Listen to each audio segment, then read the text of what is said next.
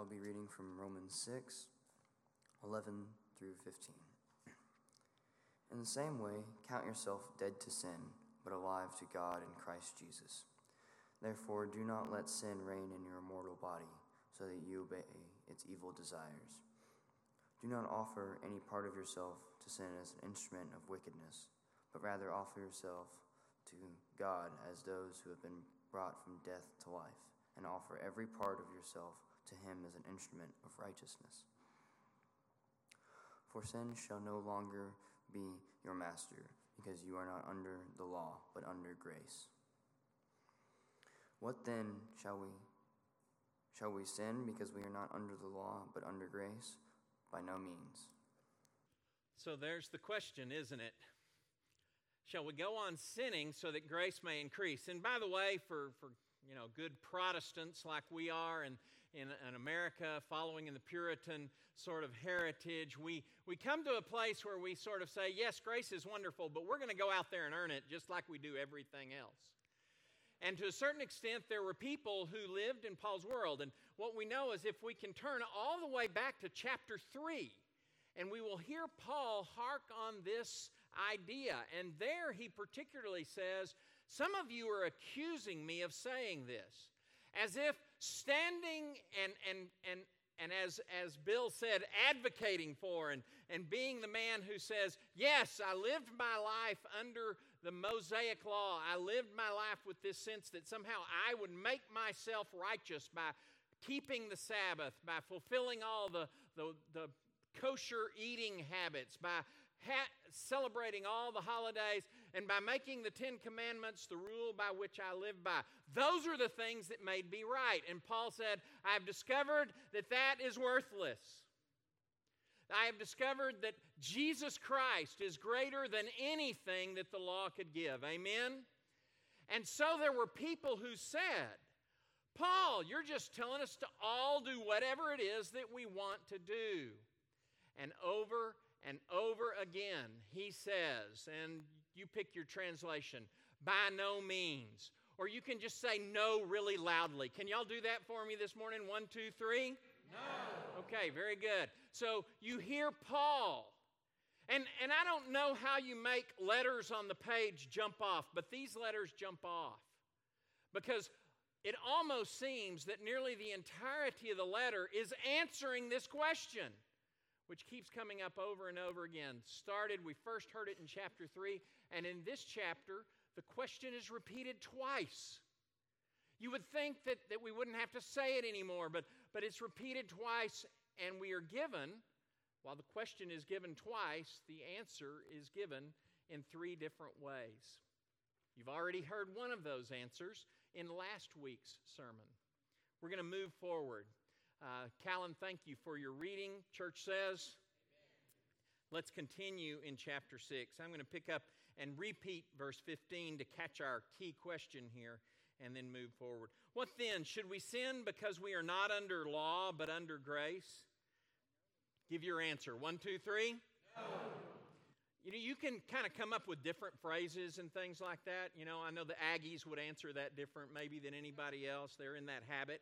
Do you not know that if you present yourselves to anyone as obedient slaves, you are slaves of the one whom you obey, either of sin, which leads to death, or of obedience, which leads to righteousness?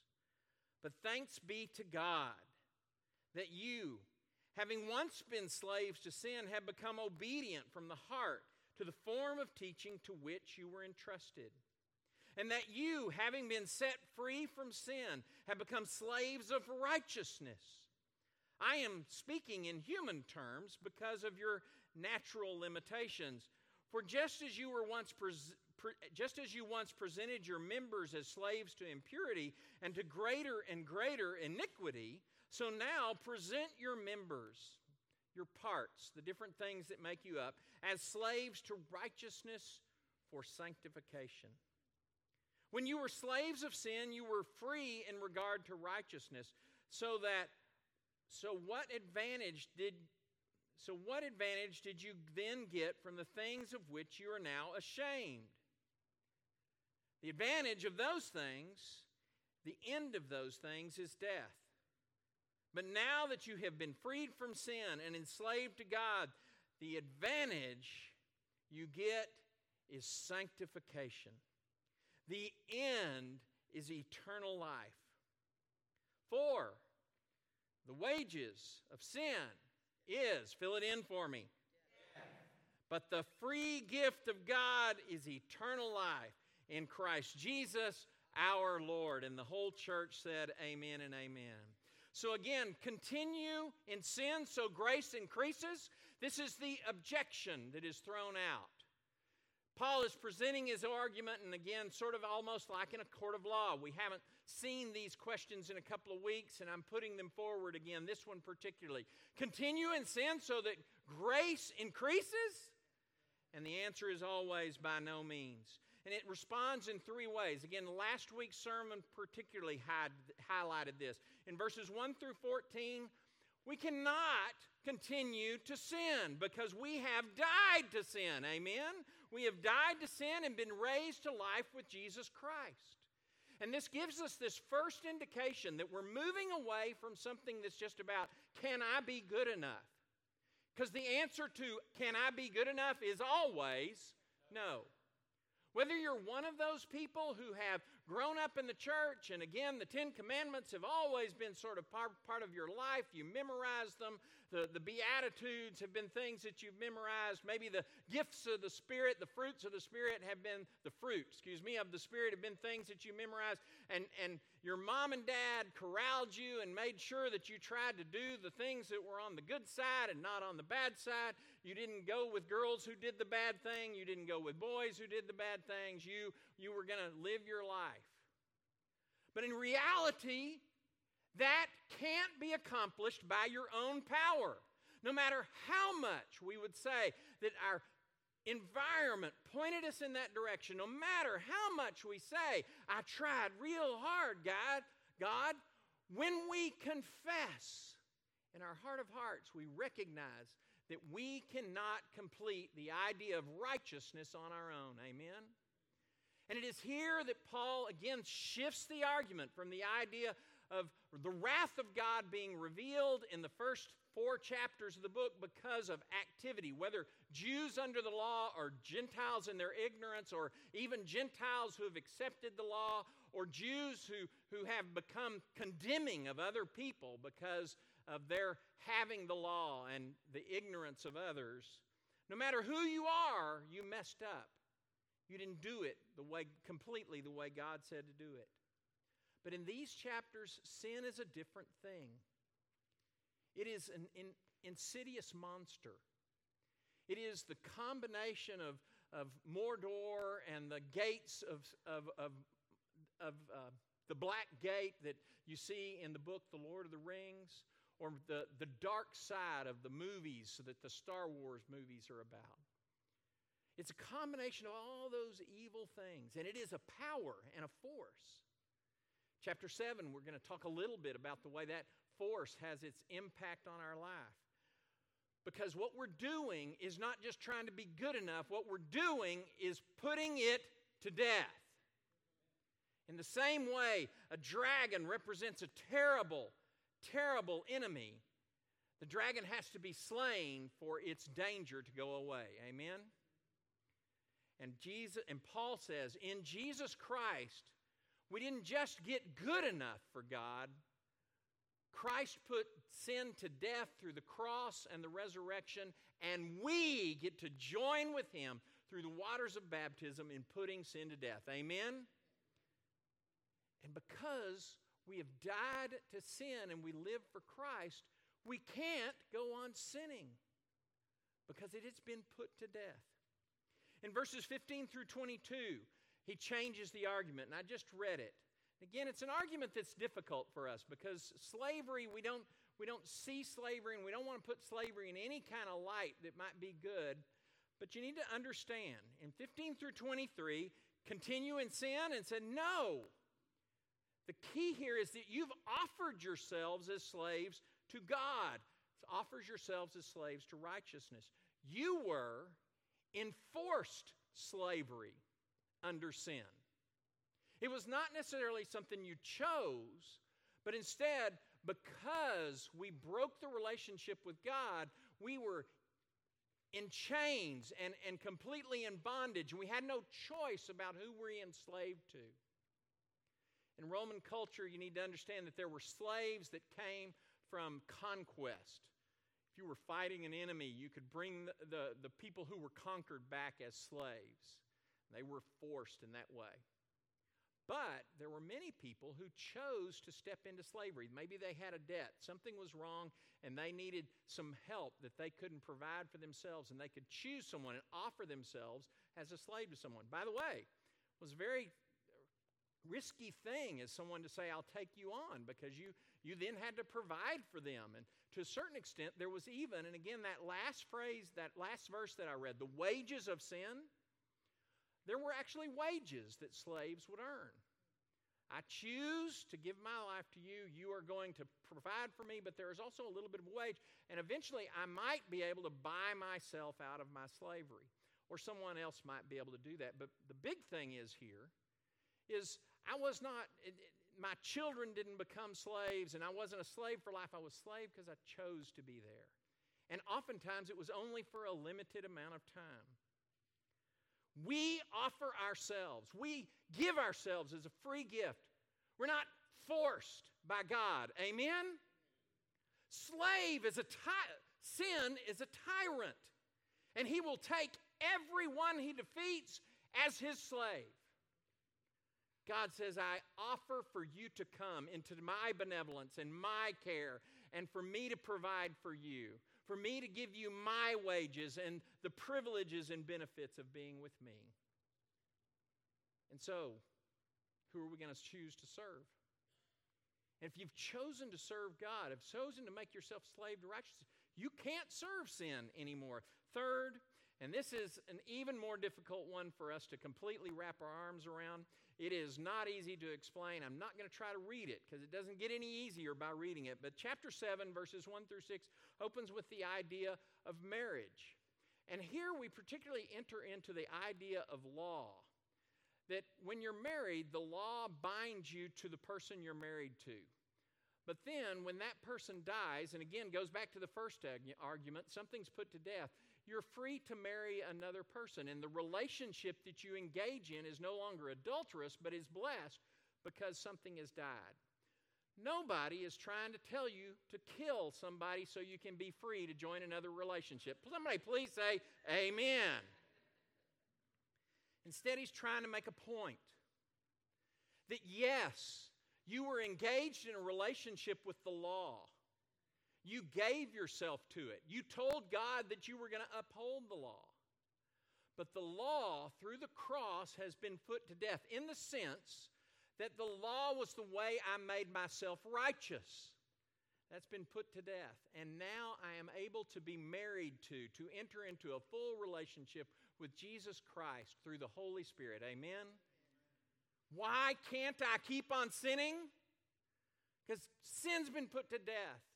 Because I've become a slave to righteousness, and because I want to be married. I want to be in the most intimate relationship possible with Jesus Christ. And the whole church said, amen. Do you want to be free? Isn't it interesting how our society talks about freedom? I don't know that we talk about it as much as we used to, but I, I can remember from early in my life, there was so much of psychology and philosophy that was built around the idea of, of everything wrong in our culture is about Puritan kind of values that have been enforced on somebody, and if we could really be free. And again, I enjoy rock and roll music, so let's not make any accusations here. But in some ways, Woodstock was this statement. We will do whatever we want. We'll do it whenever we want and however we want. We will be free. We will put all of these ideas about monogamy and privacy and chastity away. And what we got was disease. What we got was death. And what we have come to know over years and years, and this, by the way, is one of the reasons they don't talk about it so much, is because the research points to monogamous couples being some of the happy and most fulfilled people there are. People who choose to abide by a set of principles.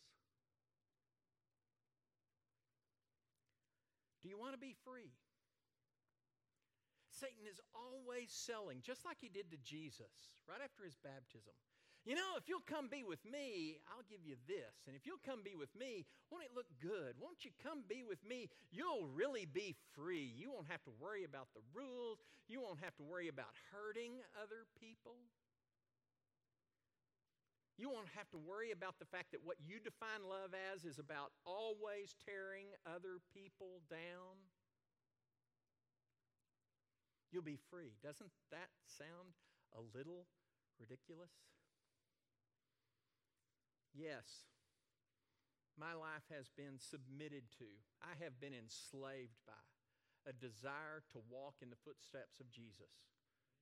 For the majority of my life, I've wanted to know what he sees as the life of loving God wholly and loving my neighbor as much as I can.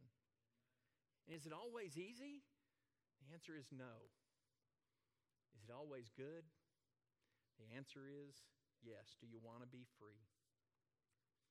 The cost of freedom in verses eleven through thirteen. You need to know that those verses, you need to circle them in your Bible. I didn't tell you earlier to have your Bible open. I hope I didn't have to say that every week. But eleven through thirteen is the first time in the book of Romans that Paul says, do this.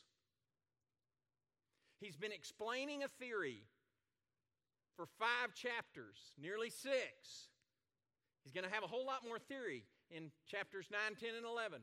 But in this verse, he says, do this. Maybe we should pay a little attention. What is the cost of freedom? Verses eleven through thirteen say three things. First of all, don't let sin have control of the direction of your life. Amen? I want to go somewhere in my life. I really want to make something of myself. Well, do you want to make yourself death? Do you want to make yourself brokenness? You want to make yourself the source of hurting other people? Well, when you choose sin, that's the direction you go. I want to choose a different direction, don't you? I want to make the point of my life serving. I want to make the point of my life loving. I want to make the point of my life the things that I do to bring about righteousness and justice in any and every way that I possibly can. The direction. Number two, he says, don't let sin have its way in any part of you. Now, you, I think you know most of the definitions of this, so I'm not going to go into a whole lot of details. You know that there are things that bring more brokenness into your life and spread brokenness to others. Can you all nod your head? You're kind of aware of those things. I don't need to make a list. I want to point this one out particularly. There's a part of you that oftentimes will fail, if you're anything like me. And Satan loves our failure because he takes our failure and holds it over our heads and said, look, you didn't really put sin to death. Look, you haven't really made your life a slave to righteousness. You haven't really gotten married to Jesus. And he holds that over us and says, look, you're no good at this. I'm not going to let Satan have that part. Christ invites us to confess our brokenness. Amen? The Scriptures point us to confess to one another. I am never going to let Satan have that part of me. And I want to do everything I can. When I baptize someone, I will oftentimes have a conversation with them. I'm going to remember what you did today, and I'm going to always be here to remind you. Are you going to mess up? Answer. Is God going to be faithful to his promise? Answer. Yes. I'm going to be here to remind you. Finally, give yourselves freely and completely to Jesus. We're going to take the Lord's Supper in just a moment. Do we say, I want to participate in this with Christ? I want to participate in it together with each other. If I'm online, I've got my stuff ready because when we're taking here, and yes, there's a little ten-second delay, forgive us for that, but we take it together, amen? And to a certain extent, it's so beautiful that we pick a day that, that way early in the morning when the international date line, somewhere there, Sunday morning began and people started participating in the Lord's Supper together and said, we want more of Christ. And we say, yes. I want all of Christ. I want to give myself freely to it. I want to give myself completely to it. And today, I don't know the fullness of how much Christ wants of me. Some of you have been walking this path a lot longer than I have. I'm watching you because I want, till the day I take my last breath, to learn a little bit more about what it is to can be completely in relationship with Jesus. That we should no longer be slaves to sin. I don't want to be a slave to sin. Does any of you want to be a slave to sin? Direction and parts and relationship. There's a song we're about to sing. It's called Pierce My Ear. I could not find the, ind the, the independent research, but the story around the song. Keith Green's the author, original author of the song, and, and I trust him. I don't see him as frivolous in what he writes about in his singing. He passed away a long time ago. Great songwriter. God, I want to be yours, and I don't want to be yours temporarily. I want to be yours forever. The slave in the Roman culture could say to their master, say, you have cared for me in such a way that I don't want to belong to anybody else. I don't even necessarily want to belong to myself for the rest of my life. I want to be yours. And they would go to the, the gate of the, of the estate, and the owner would have a particular kind of awl, and he would take it, and you would put your ear and the awl and a strike. Pierce my ear, God. I want to be yours. I want to be yours forever. I want all of me to be yours. I want to be engaged in that relationship in a way that changes me every single day. Anybody interested in coming along? If you want to join in that conversation, you're online. The number is on the screen, nine seven nine, two one seven, three three zero zero. You're welcome to send us a message to get involved in that conversation. Let's take one little step today. If you stand and sing this song, take one little step. It says, I want to be more yours. I want you to be more mine, as we stand and as we sing. Pierce my ear.